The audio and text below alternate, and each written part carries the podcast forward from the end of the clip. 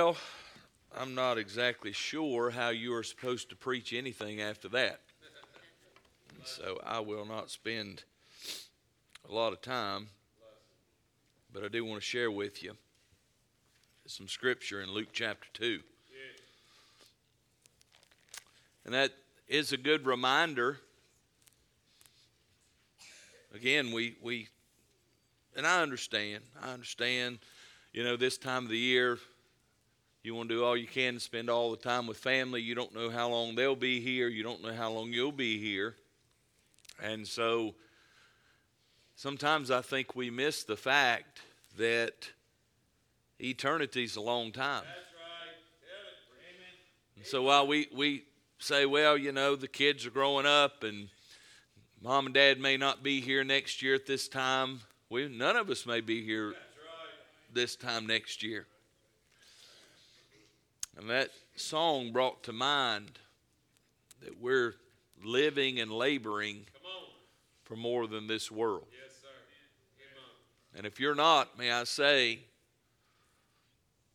you're missing out on what. Now, think about this. We, as you get older, you have more and more on the other side than you do on this side. And heaven becomes a lot sweeter and let me say, first of all, for all of us that have loved ones that have gone on, I know it's difficult.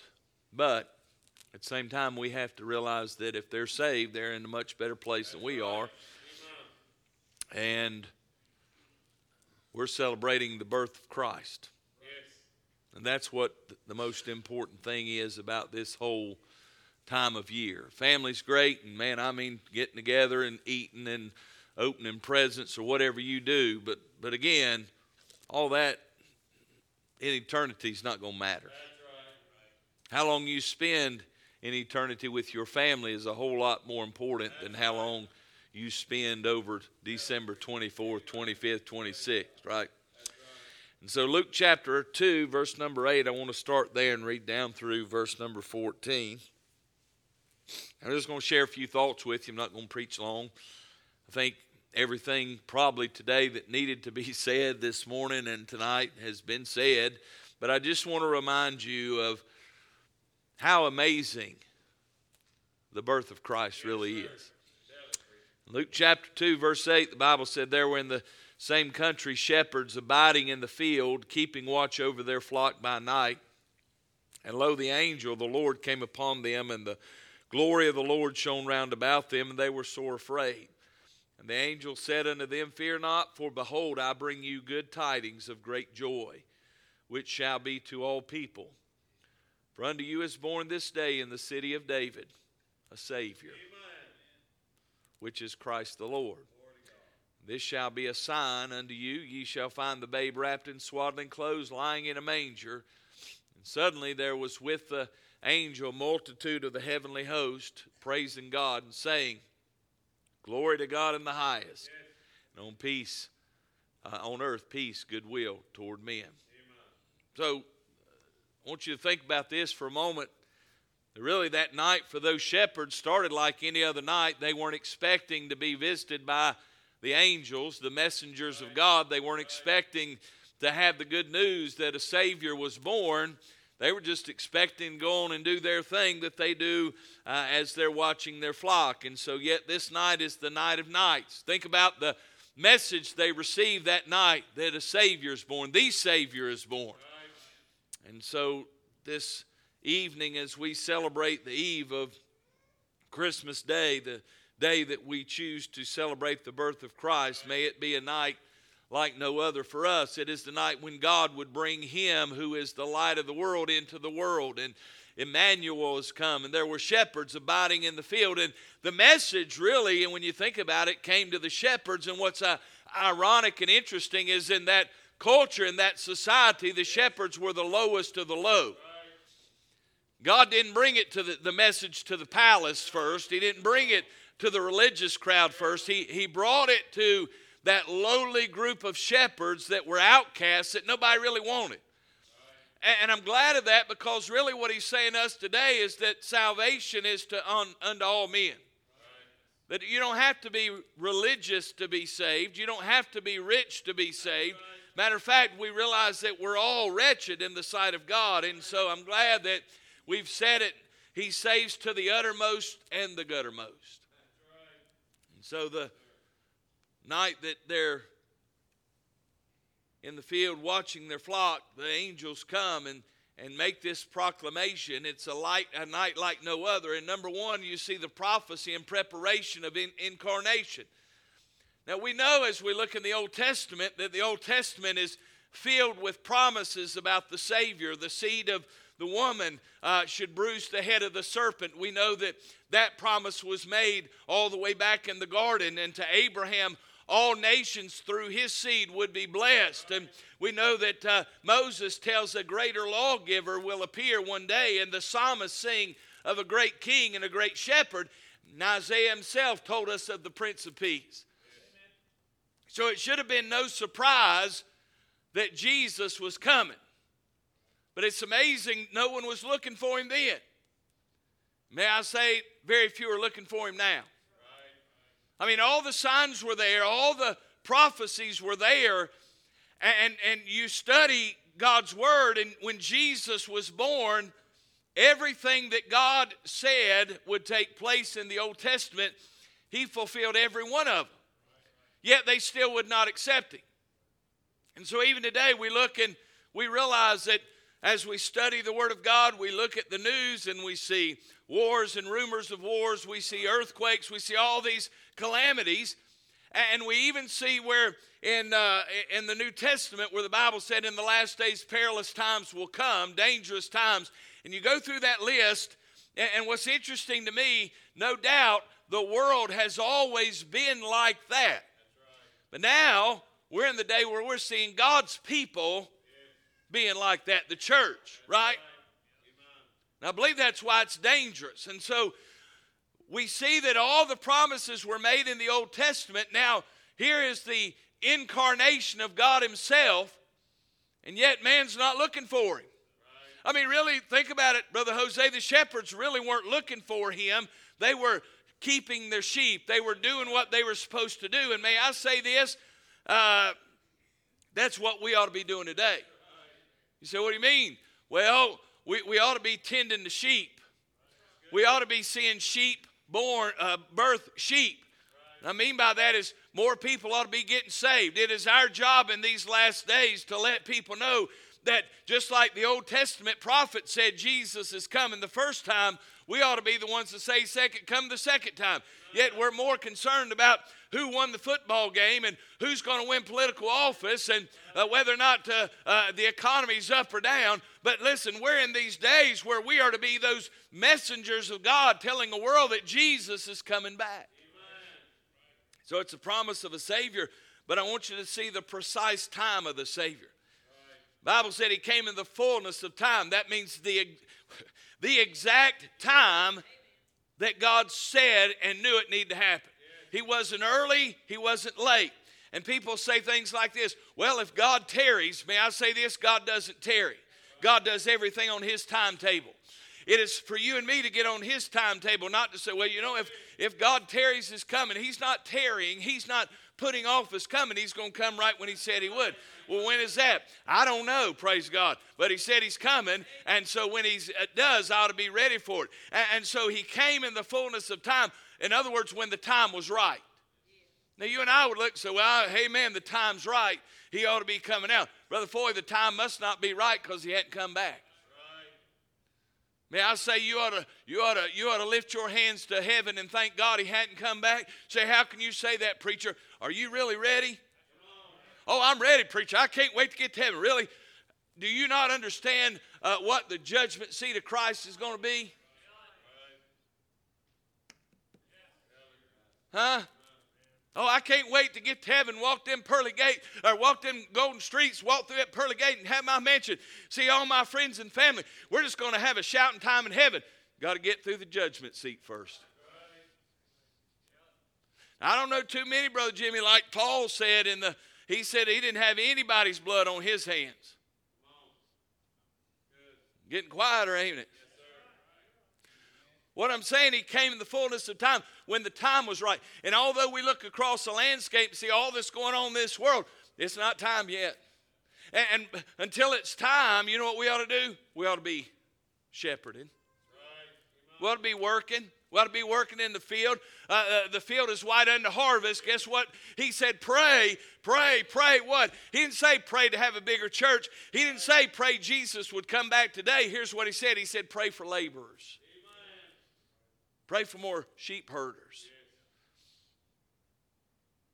There were those like Simeon who were waiting the coming, but most were not. But God said, in the fullness of time, when the right time came, a Savior was born. That's divine providence. So the prophecy and pre- preparation. Number two is the plan of incarnation. Was that? Watch this. It's a miraculous birth. We won't go through the whole thing. We've said it many times, but the Bible said here that uh, uh, that uh, the Lord was born. We know that Mary was espoused, uh, uh, great with child. And the Bible said here, Lo, the angel of the Lord came upon them, the glory of the Lord shone around about them.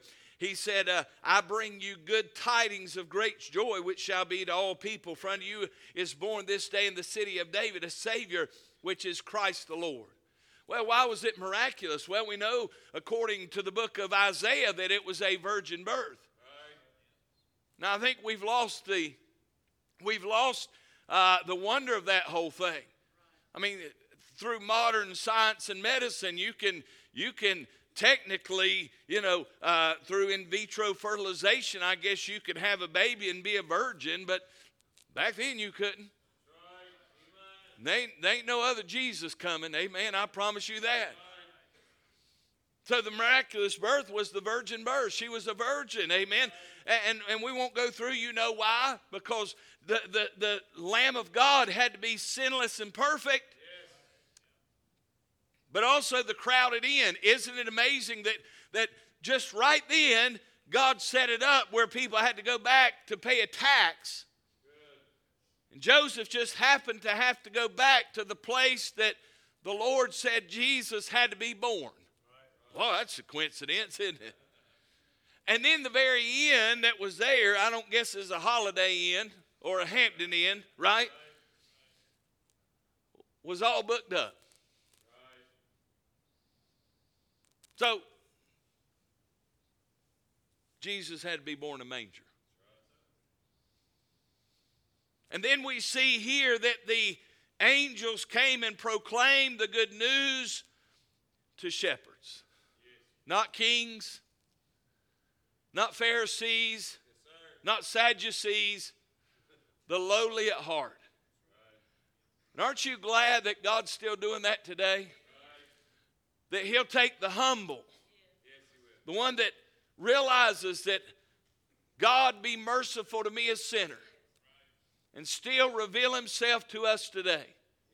Not in pride, not in intellect, but the sweet Holy Spirit of God will pass by your way and as you study the scriptures, they become real.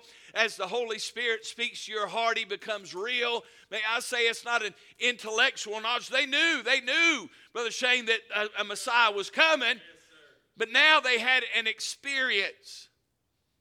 Friend, if you've never had an experience, if there's never been a time where Jesus has come into your life and changed you, that is an experience. That's not a, just an intellectual knowledge of, I know I'm a sinner, I don't want to go to hell, I'm going to say a prayer. I'm talking about when the Holy Spirit of God lives inside of you, it changes you. These shepherds would never be the same. You say, How do you know? Well, because they went out telling other folks. You ain't going to believe what happened. The shepherds returning, glorified, praising God in verse 20 for all the things that they had heard and seen as it was told unto them. So it's a miraculous birth. It was a monumental birth. Right. There never been and never there has never been in history past, and there ha- never has been since that day forward a birth like this one. Right. Never. Well, how is it monumental? Well, may I say this? 2,000 years later, what are we still talking about? Man, we we not talking about the, the birth of Abraham Lincoln. We're not talking about the birth of Muhammad. We're not talking about the birth of Gandhi. Listen, I don't even know where Buddha was born at. But hallelujah, praise God. I can tell you exactly where Jesus was born at. Amen. 2,000 years later, we're still talking about it. We still are celebrating, amen. And I know it's all commercialized, and you know, you got Santas and Christmas trees and all the rest of it. But I'm still glad, praise God, we've set aside a time to make much of the birth of Jesus Christ. It's sad that churches are, are not doing that. I mean, it's sad, praise God, that they're more concerned with, you know, uh, all the commercial side of it. But so are Christians. We ought to at least take some time out to think about the miraculous birth. We're still in awe of this tonight. As I sit here, I honestly cannot believe, Brother Justin, that God, as Miss Sheila sang this morning, holy God would look at us unholy men and say, I love you enough to come down and live among you and die for you. I, it still blows my mind. Brother Dennis, I got saved April 21st, 1996, and that may not be as long as some of you, but I want to say this I hadn't got over it. Man, I don't want to be one of these has been Christians that used to get excited when I think about what God did for me. And, well, you just wait till you've been saved as long as I do. I, if that's what it, I hope Jesus takes me home before I get saved as long as you do. Because some Christians I've met, Brother Chad, I don't, want, I don't want to be as dry and dead as they are. Amen. I, I still want to get excited about Jesus, and I still want to get excited about Christmas, and I still want to get excited about the death, burial, and the resurrection of Jesus Christ, and I still want to get excited that He's saving sinners, and praise God that we can make much of Him in song and preaching. Aren't you? I'm glad He's coming back, but I want to be ready when He comes back. See, there has never been another like it in 2,000 years. It's monumental, one of a kind. I, I, I, thought it was interesting when I was growing up. I don't remember, Brother Gary, a lot of people being born on March 22nd. That's my birthday. I thought. I'd hear people say, well, I'm born here. I've got a birthday on the same day as you, you know. But nobody, nobody was born on March 22nd. Till you expand, right? You, social media and your circle of people, then you start realizing, there's a lot of people got the same birthday as me. I'm not the only one. Right. But let me say this there's only one of these. That's right. Amen. There's only one. He's the only one. Yes, Amen.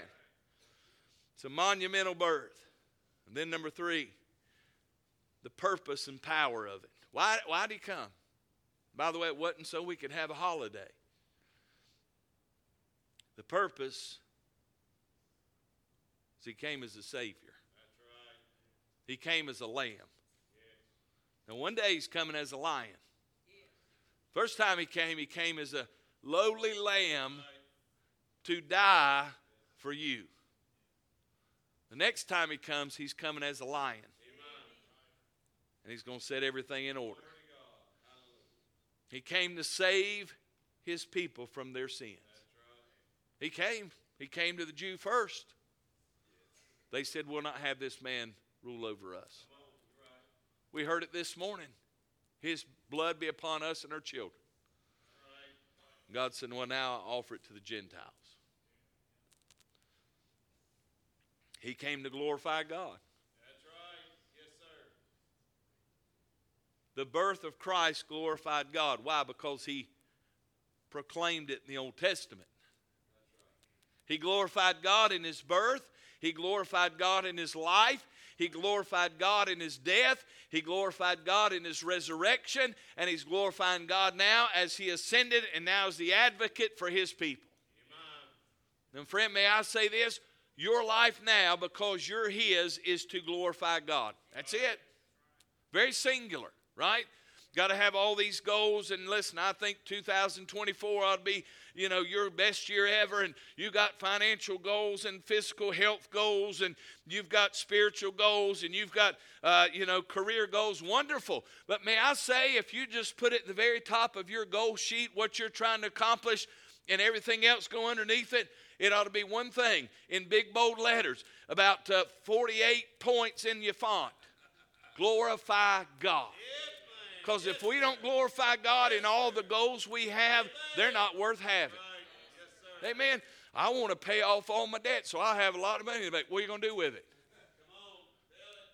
I'm going to buy me another house, another car, a motorcycle. I'm going to buy fishing rods and guns and how you going to glorify God with? What? Well, I, if I get me a if I get me a four wheeler, I'm going to name it visitation, so I can say I'm out on visitation today. Whatever, man. You see what I'm saying? What's your health goal? Well, I, I just I want to be healthy. Why? Because I don't want to take medicine. Okay, but why? See, because you might have to take medicine. Right. You ought to want to be healthy so you can glorify God. Why do you want to work that job? Well, it pays good money, got insurance, and got who cares?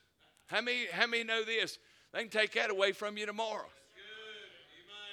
You better work that job to glorify God. Yes, See what I'm saying? Yes, we get so caught up in if you just have one goal, Preach on. glorify God. Right. Now you can have all the sub goals you want, but that one ought to be big bold letters, underlined, highlighted, praise God, whatever you got to do. Glorify God. If I don't, Brother Harley, if we don't glorify God when we when we're laid right here, we failed. Well, I didn't fail. My kids came to my funeral, said some nice things. But if you, it, if when you get to heaven, you don't hear "Well done, good and faithful servant," you failed. That's right. So did I. Came to glorify God. He came to bring peace. Came to bring the light and light to the light and life to the world. In other words, we've sang it. I don't know how many times over Christmas. Born to die. Yes. He came to die. I'm glad he healed folks. Glad he raised the dead. But if he'd never done all that, he came for one reason to die. You want me to tell you how you live? Right? You want me to tell you how you live? You live by dying. You got to die to self. I'm just, uh, again, so amazed. And, and I understand, I'm, I can be prone to this too. How we embrace world, worldly philosophy, You're right. right? Come on. Tell it. And we try to spiritual. Well, I believe God wants me to live my best life ever. What does that mean? Well, it means I've, I'm happy at my job. I'm happy in my marriage. I take 72 vacations a year, right? Preach on. Preach. Got money in the bank, right? I got the best of everything. I think that's well. You don't have scripture for that. Right. You ain't got. You ain't got. You don't have Bible for that. You telling? What are you telling me? Paul, who God entrusted to pin down most of the New Testament, was a heretic because he said he knew how to abound and be abased. Right. Whatsoever state I am, be content. Right? Amen. Your purpose, glorify God. The way you do that, you die to self right. and live to Him. Yes. Let me ask you this. If your purpose and my purpose in this life is singular, to bring glory to God, do, do you run that? Do you run everything you do through the prism of do I am I doing that? Here's what I'm, here's what I mean. From everything you think, right? Does it glorify God? Well, I can't help what I think. It's not what the Bible says. Am I right? You're right. What the Bible Yes, said. You can't control what you think. Amen. What about what you say? Well, sometimes my mouth. Know what the Bible said. Getting quieter, isn't it? You know why? Because we make up excuses why we don't glorify God. Well, I, I'm here's is that glorifying God? Because I've seen some Christian posts. It might make you feel good, but it sure don't make God look good. That's right. Amen. What about down at the job? That's right. Are you one of those kind of Christians? Right? Yes. Help us, Lord. Is everything you're doing glorifying God? So that's what Jesus did. Not one time. Not one time. Think about it. Not one time did he ever do, Brother Kenneth, something that glorified him. That's good. He glorified him. Every step glorified him. That's what our purpose is. That's what his purpose. And then finally, listen to this, and I'm done. The power, the power of the incarnation was he redeems. You know what I'm looking at here? The power of God. That's right. I mean, if it wasn't for the power of God, we all be in hell tonight, right? There's, let's be honest, some of you, including me, when when people heard you got saved, you know what they did? That guy, Amen. that's God's power, right. and and, and because of that, you can still be saved today. You can still see we we live in this world today. Was like, well, you know, I just was the devil's so strong, brother Shane. He's so strong. It's so hard to live for God. Come on. What? I'm going to finish with this. Pay attention to what I'm going to tell you. It's hard to live for God and live for this world. That's right. That's what's hard. You got it. Amen. See, see, a lot of folks are trying to live for God and live for this world. You're right. You can't do that. You got to choose. I'm a Christian and I want to. You're not. If I'm going to, if I'm going to know God, right? Intimately know God. what's this. I'm going to have to suffer. Got to.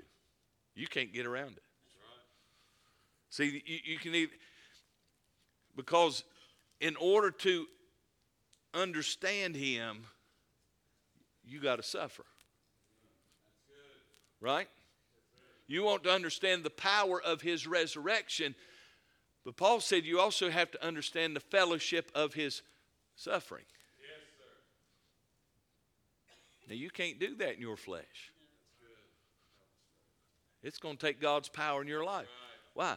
Because when He came to earth, from the moment He was born to the moment He died, He suffered. He didn't live in no big house, by the way. Right. I think He told him, He said, Look, you want to follow me? He said, I don't have anywhere to lay my head. That's right. I don't have, I don't have anywhere to go. That's right. Right? So, the night of nights, what this should remind us is that God loves us. And with God, all things are possible. Right? And, and these shepherds, God came to them, manifested the angels. See what happened? God gave the angels as messengers, right? Then he told the shepherds, he said, Now go check this out for yourself. And it moved them so much, you know what they became? Messengers. Right. Now, watch this. You know who's God left to be the messengers now? They, not angels, That's right. right? He didn't say, Listen now, Baptist folk, saved by the good grace of God, y'all just sit at your churches and this world's dying going to hell. And what I'm going to do is I'm going to send the angels. Yep, don't need y'all. No, no. See, now we're the messengers. Now we're the messengers. And so we're the angel. Matter of fact, the, once they saw, once the shepherds saw and had an experience, not with Mary, by the way, but with Jesus. Here's some lowly shepherd boys that they near I can tell, Brother Ron, they were they were introverts. You say, how you know that? because they were shepherding. If you was an extrovert and you like to be around people, you wasn't no shepherd. That's right. Because you'd have to be out there for weeks and months at a time. Sometimes that sounds pretty good, doesn't it? But I doubt they was they were the town criers going around. And, Listen, we're having revival down at the synagogue. Y'all come on. Well, now all of a sudden they had an encounter, an experience with Jesus. They couldn't keep their mouth shut. That's what a night of nights does. It changes who you are.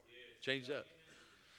So tonight, as we celebrate and remember the birth of Christ, it wasn't just an ordinary birth. It wasn't an ordinary night. It was a special night. I want you to stand with me tonight. Miss Susan's going to come. She's just going to play a verse or two of invitation. Maybe tonight God's reminded you of some things, and maybe you just want to get on the altar and thank God. Maybe God spoke to your heart and you've never been saved. Whatever your need is, you come.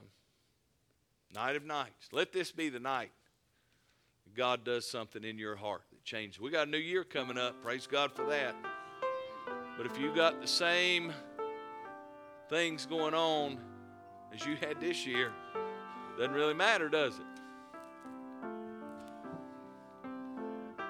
If you don't know Him as your Savior, I invite you to come. Maybe you, maybe you've not been the messenger you need to be.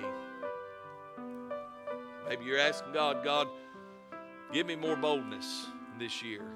Give me more of a spirit and a heart to tell others about the goodness of God.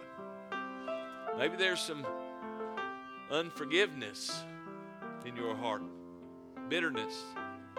So you can't move on, really serve God until you deal with the junk. These, these shepherds were humble, right? That's who God spoke to, the humble.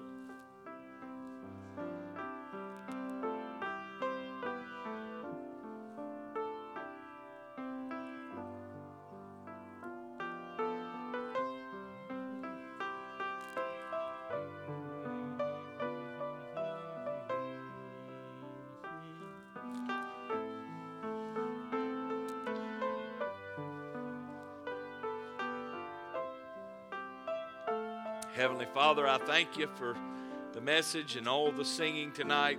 We want it to glorify you. We pray that it did. Help us to be mindful of the night of nights and what you did for us 2,000 years ago. Keep us safe. Give us a good spirit as we deal with family. And sometimes that's not easy, but give us the right spirit to love them and show you to them. As we come to the end of this year, beginning of a new year, remind us of your goodness. Let us do greater things for the cause of Christ with your power. In Jesus' name we pray.